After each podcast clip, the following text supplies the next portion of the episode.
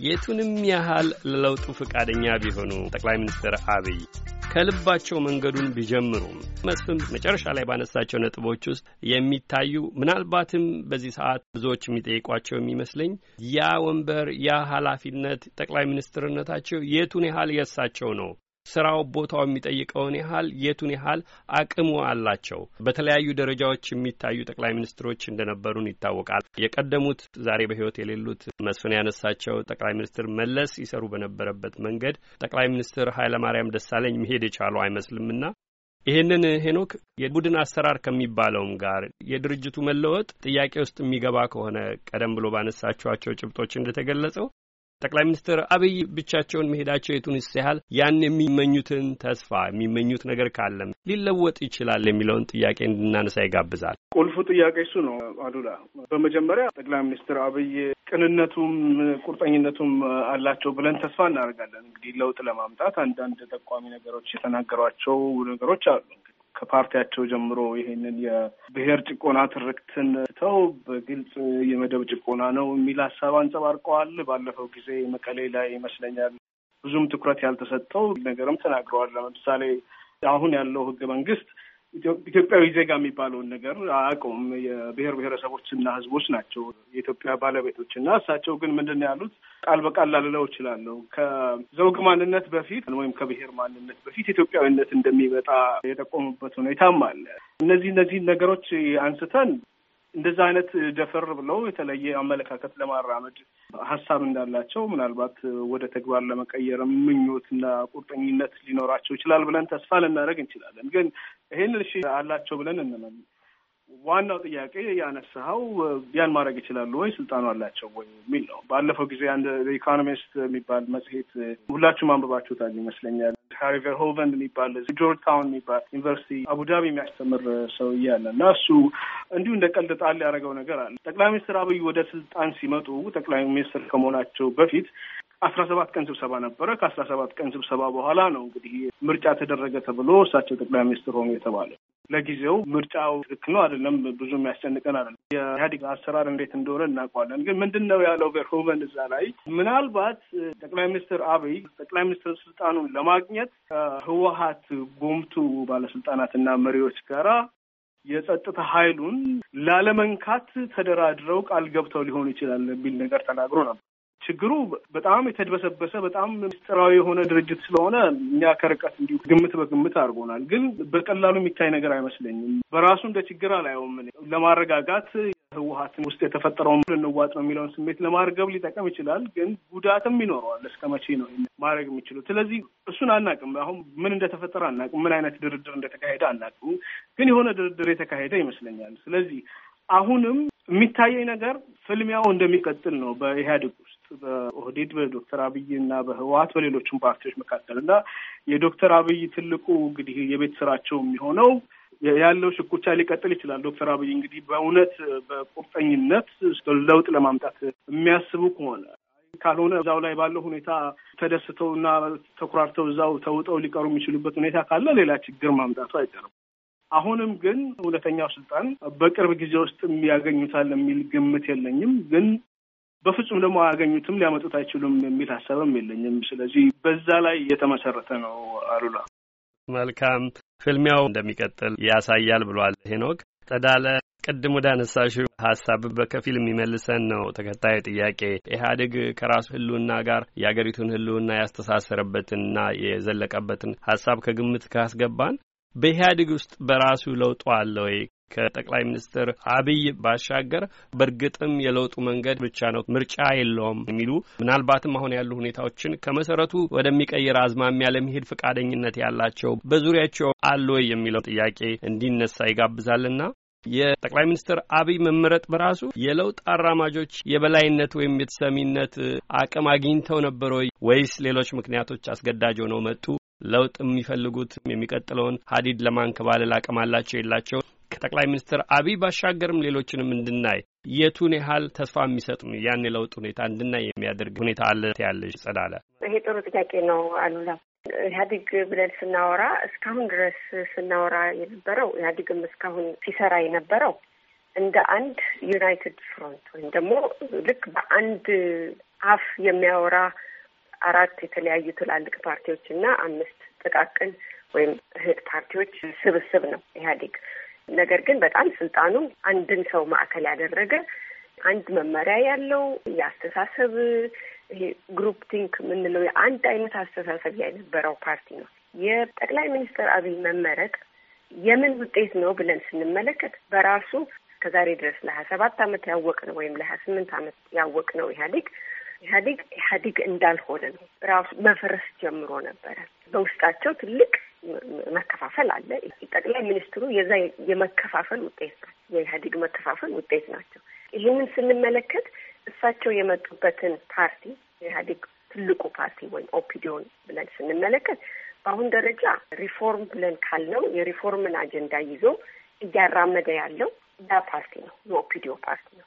የእሳቸው background ከዛ ነው የሚመጣው። እሳቸው የኢህአዴግ መሰነጣጠቅ ውጤት ብቻም ሳይሆኑ የ OPDO መለወጥ ውጤትም ናቸው። የዚህ ሁለቱ phenomena የሁለቱ ክስተት ውጤት ናቸው እሳቸው። ስለዚህ ማየት ያለብን በአንደኛው ፓርቲ አሁን ይሄ ትልቁ በ OPDO ውስጥ እየተፈጠረ ያለው ለውጥ ምን ያክል ተጽዕኖ ሊያመጣ ይችላል? በፌዴራል ደረጃ አንድ የታዘብኩት ነገር አለ። ከዚህ በፊት OPDO ውስጥ የሚፈጠረው ነገር ማናችንም ግድ አይሰጠንም። even Addis Standard ከሌሎች ሚዲያዎች በተሻለ ሁኔታ የኦሮሞ protest ንም ስንዘግብ ነበር። front ላይ የነበርን መጽሔት ነን። narrative ኣችንም ይለያል ከሌላው ሚዲያ። ግን OPDO ውስጥ የሚፈጠረው የፖለቲካ ለውጥ ያን ያክል interest አሳድሮብን አያውቅም። ዛሬ ግን እኛ ብቻ ሳንሆን በአጠቃላይ ዝም ብሎ ከዚህ በፊት ፖለቲካ አነቃቅቶ የማያውቀው ሰው በሙሉ በ OPDO ውስጥ እየተፈጠረ ያለውን ነገር በጥንቃቄ እየተመለ ይሄንን disregard ማድረግ እንችላለን ወይም ይሄ ነገር አልተፈጠረም ማለት እንችላለን። ዝም ብለህ cursory የ social media reflection ኑን ሰው ብትመለከት በትልቅ ነው የታየው። ለምሳሌ የወይዘሮ ጠይባ መምጣት የወይዘሮ ጠይባ ሀሰን የሻሸመኔ ከንቲባ የነበሩት ሰው ወደ ምክትል ፕሬዚደንትነት መምጣታቸው ለብዙ ሰው ትልቅ መወያያ ርዕስ ነስቶ ነበር የዋለው ዛሬ። ያ ምንድን ነው የሚያሳየው? በኦፒዲ ውስጥ እየተፈጠረ ያለው ለውጥ በፌዴራል መንግስት ወይም ደግሞ በማዕከላዊ መንግስት ደረጃ ለውጥ ያመጣል የሚል አስተሳሰብ እያደገ ነው የመጣው በአሁኑ ሰዓት። ምክንያቱም የአቶ አብይን ጠቅላይ ሚኒስትር አብይንም አመጣጥ ስንመለከት የኢህአዴግ መሰነጣጠቅ ብቻ ሳይሆን የኦፒዲዮ መለወጥም ውጤት ስለሆኑ ማለት ነው የእሳቸው። ስለዚህ ይሄንን ብለን ስንመለከት የለውጥ አራማጆች በፓርቲ ውስጥ እየተፈጠሩ ነው ወይ ብለን ስንል ይሄ የማይካድ የማይካድ ነው፣ መካድም አንችልም። ነገር ግን ምን ያክል እነዚህ ለውጥ አራማጆች መራመድ ይችላሉ? ምን ያህልስ ነው ውጤታማ መሆን የሚችሉት? ኢህአዴግ እንደ በፊቱ አንድ ነው ወይ? እነሱ ሊያመጡ የሚችሉትን ለውጥ የመቋቋም የማገድ፣ የማኮላሸት አቅሙ አለ ወይ እንደ ኢህአዴግ ብዬ ስመለከት ለእኔ የለውም የሚል መልስ ነው ያለኝ። እርግጥ ነው ወይም የህወሓት ምንድን ነው እሱ ቁልፍ የሆኑ ቦታዎችን መቆጣጠር ትልቅ ፈተና ሊያመጣ ይችላል የሚል ለምሳሌ የኢንሳ ወይም ደግሞ የመረጃ መረብ ደህንነት ድርጅት ስትመለከት ለምሳሌ ተክለ ብርሃን ወልደ አረጋይ መልቀቂያ አስገብተዋል የሚል ዜና ነበር። ግን ይህን ዜና ስትመለከተው የእሳቸው እንደዚህ በድንገት ቦታውን መልቀቅ ኢህአዴግ የሚፈልገው ነገር ነው? ጠቅላይ ሚኒስትሩ የሚፈልጉት ነገር ነው ወይ? አሁን በድንገት እንደዛ vacate ማድረግ ያንን ቦታ ለቆ መውጣት የሚፈልጉት ነገር ነው ወይ? even የለውጥ አራማጆችስ የሚፈልጉት ነገር ነው የሚለውን ጥያቄ ቆም ብለን እንድንጠይቅ ያደርገናል። ምክንያቱም የእሳቸው እዛ ቦታ ላይ ከ domestic ወይም ከሀገር ውስጥ ፖለቲካ በላይ ያ ድርጅት ከሌሎች ሀገራት ኢትዮጵያ ከአሜሪካንም ይሁን ከኢሮፓውያን ሀገሮች ጋራ የሚኖራትን intelligence የመረጃ መረብ ተቆጣጥረው የተቀመጡ ሰው ናቸው። እንደዚህ በአንድ የመልቀቅ የማን ፍላጎት ነው? ይሄ ምንድን ነው ግን የእሳቸው ለውጥ ፍላጎት የለም ማለት አይደለም። ለውጡ በምን ሁኔታና እንደምንስ ነው መከናወን ያለበት? እኛ የምንጠብቀውና እሳቸው ማድረግ የሚችሉት ነገር ምን ያህል ይለያያል? እኛስ ምን ያህል ነው practical መሆን ያለብን? ወይም ደግሞ የምንጠብቀው ነገር ከተስፋ በላይ አካሄዳችን ምን ያክል ነው የሚለውንም ሁሉ ማየት ያለብን ይመስለኛል። በአጠቃላይ ለጠየቀኝ ጥያቄ የለውጥ አራማጆች በፓርቲ ውስጥ ተፈጥረዋል ወይ ብለህ ስል፣ አዎ ተፈጥሯል። እንደ ማንኛውም ፓርቲ ተፈጥሯል የለውጥ አራማጆች። እሳቸውም የዛ የለውጥ ንቅናቄ ውጤት ናቸው። በፓርቲያቸው ውስጥ የተፈጠረው እንደገና በኢህአዴግ ውስጥም የተፈጠረው ይህ ሁሉ ትንቅንቅ ኢህአዴግ አካሄዱን እየተቃወሙ የመጡ የራሳቸው ሰዎች ስላሉ ነው። ውስጡ እየተፈጠረ ያለው የፍጭት ውጤት ነው። ይሄንን ኔጋቲቭ በበጎ መልኩ ነው በመጥፎ መልኩ ነው ማየት የምንችለው የሚለው እኛ ነን መወሰን ያለብን። እንደኔ እንደኔ ግን በበጎ መልኩ ነው የምመለከተው። ከውስጥ እየመጣ ያለ ተቃውሞ አለ። በዚህ መቀጠል አንችልም የሚል ድምጽ እየመጣ መጥቷል። እዛ ላይ ነው ትንቅንቁ ያለው እና ይሄንን እንዴት ነው መመልከት ያለብን? ተስፋችንስ ከዚህ ጋር እንዴት ነው ማካሄድ ያለብን ከሚለው ነው እኔ ማየት የምፈልገው። ጊዜን ወሰድኩብህ። መውሰድ ነበረበት ነው። አንድ ነገር ልጨምር። መስፍን መግባት ትችላለህ። ሄኖክም ስላነሳው እሱ ላይ ሀሳብ ብሰጥበት ጥሩ ይመስለኛል። ጠቅላይ ሚኒስትሩ እውነተኛ ስልጣን በእጃቸው ይገባል ወይ የብዙ ሰው ትክክለኛ ስጋትና ጥያቄ ነው። እኔም የምጋራው ነው። ነገር ግን ይሄንን ጥያቄ በጣም እንዳንለጥጠውም እፈራለሁ። እኔ ኦሮሞ መለስ ዜናዊ እንዲሆን አልፈልግም። ምክንያቱም የጠቅላይ ሚኒስትር መለስ ዜናዊ የጠቅላይ ሚኒስትርነት ታሪክና አሰራር በእጃቸው ይዘው የነበረው ስልጣን ጥሩ ምሳሌ አይደለም። በፓርላሜንታዊ ስርዓት ሊደገም የማይገባው ብዙ ጊዜ በዴሞክራሲያዊ ስርዓት ጠቅላይ ሚኒስትር እንደዛ አይነት ስልጣን አይኖረውም። ፓርላሜንታዊ ስርዓትም አልነበረም በመሰረቱ ኢትዮጵያ ውስጥ እና ይሄኛውም አዲሱ ጠቅላይ ሚኒስትር እኔ ሁሉንም ስልጣን የያዘ በሁሉም ነገር ላይ የሚያዝ ጠቅላይ ሚኒስትር እንዲሆን አልመኝም። እድሉ እንኳ ቢኖር እና በአንድ በኩል በገዢው ፓርቲ ውስጥ ያሉት መሳሳቦች ጠቃሚም ነገር ሊኖራቸው እንደሚችል ግንዛቤ ውስጥ ማስገባት ያስፈልጋል። ይሄንን ስል ግን መሰረታዊ የሚባሉ የጠቅላይ ሚኒስትሩን የማስፈጸም ስልጣኖች ሊገድቡ የሚችሉ የተለያዩ ፍላጎት ያላቸው ቡድኖች እንቅፋት ሊፈጥሩ እንደሚችሉ ከብዙ ሰው ጋር የምጋራው ግምት ነው። ሄኖክ ያለው በድርጅቱ ውስጥ ድርድር ተደርጎ ከሆነ በጣም ጥሩ ነገር ነው። በእውነት ኢህአዴግ በዛ ደረጃ ሄኖክ ባስቀመጠው ደረጃ ድርድር ተካሂዶ ግልጽ ክርክር ድርድር ተካሂዶ ከሆነ አብይ ስራውን ለመስራት የሚያስችለውን ቦታና ጊዜ ሊያገኝ ይችል ይሆናል። መደረጉን ግን በጣም እጠራጠራለሁ። የተደራደሩት ማን ወደ ጠቅላይ ሚኒስትርነት ይምጣ፣ እንዴት ይምጣ በሚለው ጉዳይ እንጂ አብይ ጠቅላይ ሚኒስትር ከሆነ በኋላ ምን ሊደረግ እንደሚችል መደራደራቸውን በጣም እጠራጠራለሁ። ለዚህ ነው ከዚህ በኋላ የጠቅላይ ሚኒስትር አብይ አንዱ ትልቁ ፈተና ድርጅቱ ውስጥ ያሉትን የተለያየ ፍላጎትና ስጋት ፍላጎት ብቻ አይደለም ያላቸው ስጋት ያለባቸውም ግለሰቦችና ቡድኖች አሉ። የእነዚህን ሰዎች ፍላጎትና ስጋት እንዴት እንደሚይዘው እንዴት እንደሚያስተናግደው ማወቅ በጣም በጣም ከባድ ፈተና ሊሆንበት እንደሚችል እገምታለሁኝ። ሌላ እንደ ፈተና የማየው ጸዳለም ባለችው ላይ የሚጨመር ነገር ነው። ይሄ በእርግጥ የኦህድድ ሊቀመንበር ነው አብይ ከኦሮሚያ ክልል ነው የመጣው። ቢያንስ ቢያንስ በእነዚህ ሁለት ቦታዎች እና ተቋማት ድጋፍ አለው። አሁን በንግግሩ የተነሳ ሌሎችም ኢትዮጵያውያን ቢያንስ እስኪ እንየው እድል እንስጠው የሚል አመለካከት ያላቸው ብዙ ሰዎች አሉ። ይሄንን ድጋፍና በጎ መንፈስ ቶሎ ወደ ፖለቲካ አቅምነት ካልቀየረው አብይ በእኔ ግምት እንኳን በአጠቃላይ ኢትዮጵያ ቀርቶ ኦህዴድ ውስጥና ኦሮሚያ ውስጥ ራሱ ያለውን ተቀባይነትና ድጋፍ ሊያጣ ይችላል እና አንዱ አስቸኳይና በስልት መስራት አለበት ብዬ የማስበው አንድ ተጨባጭ ለውጥ የሚያመጣልን ከሆነ ለዛ ከሆነ ወደ ስልጣን የመጣው ይሄንን የፖለቲካ ድጋፍ ወደ ፖለቲካ አቅምነት የመቀየር ኃላፊነት ነው። መልካም በርከት ያሉ ጉዳዮች ናቸው የተነሱት። በዚህ ሰዓት የምትከታተሉን አድማጮች የኢትዮጵያ ማለዳ እድሎችና ፈተናዎች በሚል የአገርና ሕዝብ ጥያቄዎች የአዲሱ ጠቅላይ ሚኒስትር አብይ አህመድ ክንዋኔዎችን የሚፈትሹ ሀሳቦች ነው እያነሳን ያለ ነው። ሁላችሁም በያላችሁበት እንድትወያዩ የየበኩላችሁን ሀሳብ እንድትወረውሩ እንድታካፍሉንና ጥያቄዎቻችሁንም እንድትልኩልን እንጋብዛለን። ሄኖክ ወደ አንተ ልመለስ። በቀጥታ የጥበቃ ቁልል ልበለው ብዙ ተስፋ ማድረግና በንግግራቸው የተነቃቃ ምናልባትም ሊሆን ከሚችለው በላይ የመጠበቅ ስሜት በአንድ በኩል በኢትዮጵያ ተጨባጭ ሁኔታ ብቻ ሳይሆን በየትኛውም አዲስ ምዕራፍ በሚጀምር አገር ያ ፈተና እንደሆነ የሚታወቅ ነው። በሌላ በኩል የለውጥ ጥያቄ ሳይመለስ በመሰንበቱ የተዳከመ መንፈስ ራሱን የቻለ አሉታዊ ሁኔታ ውስጥ ለመግባት ፈጥነው የማንከባለል እድል አላቸውና የመስፍን የመጨረሻ ነጥብ ስጋቶችን ያመላክታል። በእነኚህ ሁኔታዎች ውስጥ ሊያሰራ ሊያግዝ የሚችል አጋጣሚን መፍጠር ከውስጥ የሚነሳ የለውጥ ጥያቄ ገኖ መውጣት ቀደም ብሎ በተነሱት ሁኔታዎች ውስጥ እስኪ ፈተናዎቹን ገፋ አድርገህ ተመልከት። ምናልባትም ምንም ቢሰሩ ላያረኩ የሚችሉት ክፍል ይኖር ይሆን? ምንም ቢሰሩ ወዲያው የሚቀበላቸው መኖሩን እጠራጠራለሁ። እስኪ አስታርቃቸው። ምን ይታይሃል? በእርግጥ ምክንያታዊ የሆነ ጥበቃ እንዲሁም የግድ የሆኑ ሊመለሱ የሚገቡ ጥያቄዎች። ልክ ነው አሉላ። እሱ ትልቅ ትኩረት ሊሰጠው የሚገባ ነገር ነው። ጠቅላይ ሚኒስትር አብይ ሊያደርጉ የሚችሏቸው ነገሮች ምንድን ናቸው? በአጭር ጊዜና በረዥም ጊዜ ማድረግ ያለባቸው ምንድን ናቸው? ባያደርጉ ምን ይመጣል የሚለውን ነገር ማሰብ በጣም ያስፈልጋል። ምንም ቢያደርጉ የሚያስከፉት ወገን አለ ወይ? ምንም ጥያቄ የለም። ኢትዮጵያ ውስጥ ካለው በጣም የተለያየ የፖለቲካ ፍላጎት፣ የኢኮኖሚ ፍላጎት አንጻር በተለይ ደግሞ ላለፉት ሀያ አምስት ዓመታት ከነበረው የፖለቲካዊ ሁኔታ አንጻር በጣም ትልቅ የሀሳብ ልዩነት መከፋፈል አለ እና እነዛን አስታርቀው ሁሉንም የሚያስደስት ነገር ያደርጋሉ ማለት አይቻልም። ያን ማድረግም የለባቸውም መሞከርም ያለባቸው አይመስለኝ።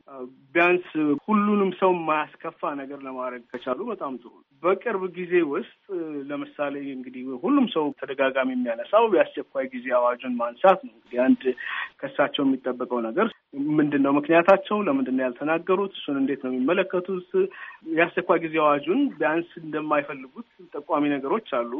ድምጽ ሲሰጡበት አልተገኙም። የህወሀት ደጋፊዎችም በከፍተኛ ደረጃ ሲተቿቸው ነበር።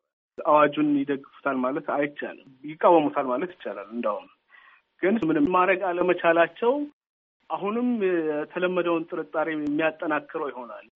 ይሄ ሰውዬ አሁንም ስልጣን የለውም ወደሚል ድምዳሜ ሊያስኬድ ይችላል። ግን የግድ ላይ አሁን ይችላል። እሱ አሁንም በሂደት ላይ ናቸው። አሁንም ከብዙ አቅጣጫ የተወጠረ ሁኔታ ውስጥ ነው ያሉት። ስልጣን የመጡበት ሁኔታ አለ። ደግፎ ወደዚህ ያመጣቸው ፓርቲ አለ። ከዛ የህዝብ ተቃውሞ አለ። እንደገና ፓርቲው ውስጥ ራሱ የተለያዩ ፍላጎቶች አሉ ኢህአዴግ ውስጥ እነሱን ለማስታረቅ ይሞክራሉ። ስለዚህ ቅድም መስፍን ያለው ነገር ነበረ። አቶ መለስ ዜናዊ አይነት ስልጣን እንዲኖራቸው አልፈልግም ጠቅላይ ሚኒስትር አብይ ያለው ትክክል ነው። እንደዛ አይነት ሁሉንም ነገር የሚቆጣጠር ጠቅላይ ሚኒስትር ያለበት ሀገር ትክክል አይደለም። ለአምባገነናዊነት በር የሚከፍት ነው። ግን አለው ህግ በህገ መንግስቱ እንኳን በተቀመጠው ወይም ከዛም ባነስ ለውጥ ሊያመጡ የሚችሉበት ሁኔታ እንዲፈጠር ለምሳሌ የአስቸኳይ ጊዜ አዋጁ ቢነሳ ማንሳት የሚችሉበት ሰዎችን የገደሉ ሰዎች ተጠያቂ እንዲሆኑ የሚያደርጉበት የህግ የበላይነት እንዲመጣ ለማድረግ የሚጠቁሙ ነገሮች እነሱን ማድረግ እንኳን የሚያስችል ስልጣን ካላቸው እኔ በጣም ትልቅ ነገር ነው የሚመስለኝ። እንደ ትልቅ መርታ ነው። ይሄ ለምሳሌ የፖለቲካ ምህዳሩን ማስፋት የሲቪክ ተቋማትን ማጠናከር፣ እነዚህ ህጎቹን ማንሳት እሱ በረዥም ጊዜ የሚታይ ነገር ነው የሚሆነው። አሁን ያደርጓቸዋል ብዬ አልጠብቅም። እንደዚህ አይነት ነገሮችን መጠበቅ አጉል ተስፋ ማድረግ ነው የሚመስለኝ። እሳቸውም እኔ በአንድ በኩል ጥሩ ንግግራቸው ውስጥ ያላየሁት ነገር ምናልባት ጥሩ ሊሆን ይችላል ካሉበት ሁኔታ አንጻር በግልጽ ቃል የገቡት ምንም ነገር የለም። ቅድም መስፍን ፍኖተ ካርታ ያለ እንዲሁ በደምሳሳው ስለ ዲሞክራሲም እንዲሁ ስለ ኢኮኖሚውም እንደዚሁ ያለውን ችግር ማንሳት ነው እንጂ ምን አደርጋለሁ የሚለውን ነገር ምንም የተናገሩት ነገር የለም። የሚያሳየው እንግዲህ ያሉበትን ሁኔታ እርግጠኛ እንዳልሆኑ ነው የሚያሳየው ምን ማድረግ እንደሚችሉ እንደማይችሉ እርግጠኛ ያልሆኑ ይመስለኛል። ስለዚህ ቀደም ብለው መናገር ያልቻሉበት ሁኔታ ያ ሊሆን ይችላል እና ተቃውሞ መቀስቀሱ አይቀርም። እየቆየ ሲሄድ የህዝቡ ትዕግስት ምን ያህል እንደሚገፋ አላውቅም። በጣም እስካሁን ከተፈጸሙ በደሎች አንጻር አሁንም እየተካሄዱ ካሉት በደሎች አንጻር የህዝቡን ትዕግስት በከፍተኛ ሁኔታ የሚፈታተን ነው የሚሆነው። ትርጉም ያለው ለውጥ ሳያደርጉ ለወራት ቢቆዩ የአስቸኳይ ጊዜ አዋጁ ባይነሳ ወይም በግልጽ ሊታዩ የሚችሉ ይሄ ሰውዬ በሚችለው እየሞከረ ነው እና ጊዜ ልንሰጠው ይገባል። ስለዚህ ቢያንስ ይሄን አድርጓል ሊያስብል የሚችል ነገር ማድረግ ካልቻሉ ወደ አመፅ መኬዱ የሚቀር አይመስለኝም። ትልቅ ፈተና የሚጠብቃቸው ነው። ምናልባት አመፅ መኖሩ ሊጠቅማቸውም ይችላል፣ አይታወቅም። ይሄ ሰውዬ ምንም ማድረግ ያልቻለው እነዚህ ሰዎች ምንም እድል ስላልሰጡት ነው። ስለዚህ እኛ ከጎን ብንገፋ እድል ሊያገኝ ይችላል ወደሚል ስሌትም ሊካሄድ ይችላል።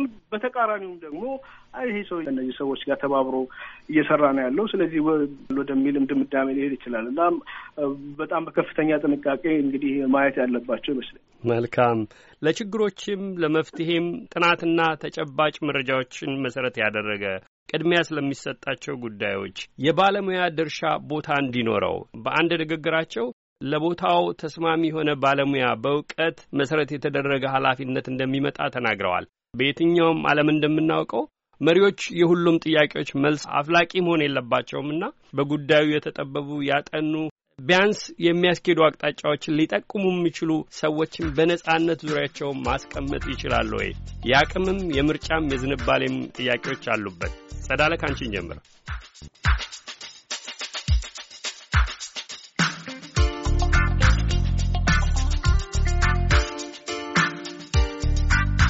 አድማጮች፣ ውይይቱ አልተቋጨም። ተወያዮቹ ለቀደመ ጥያቄው የሰጡትን ትንታኔ ማብራሪያ ጨምሮ አሉላ ተከታዩን ውይይት በቀጣይ ፕሮግራሙ ይዞ ይመለሳል። ለአሁኑ ግን እንግዶቻችንን መስፍን ነጋሽ፣ ጸዳለ ለማና ሄኖክ የማንን ለጊዜያቸው እናመሰግናለን።